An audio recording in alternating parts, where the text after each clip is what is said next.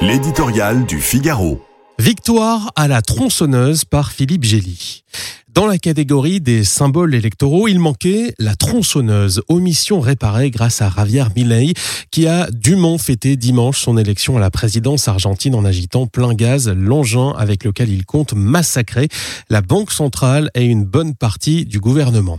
El Loco, le fou, selon son biographe, qui explique son instabilité émotionnelle par les coups reçus d'un père violent, a tout pour devenir une célébrité médiatique internationale, du look ébouriffé au verbe ponctué de jurons, sans compter ses idées insolites comme celle d'autoriser les pauvres à vendre leurs organes ou leurs enfants. Certes, la victoire de cet original s'inscrit dans le contexte explosif d'un pays au bord de l'abîme, où l'inflation dépasse 140% et plonge 40% des habitants dans la misère.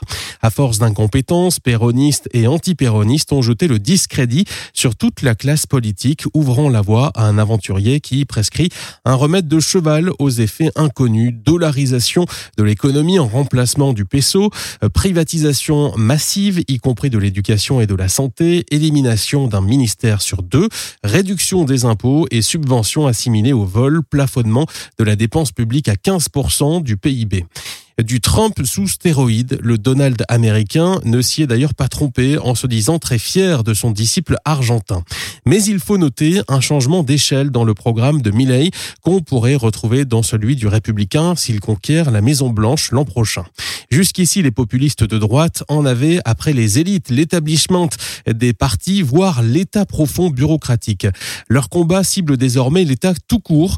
Je m'engage à vous débarrasser de l'état, a proclamé l'anarcho-capitaliste de Buenos Aires.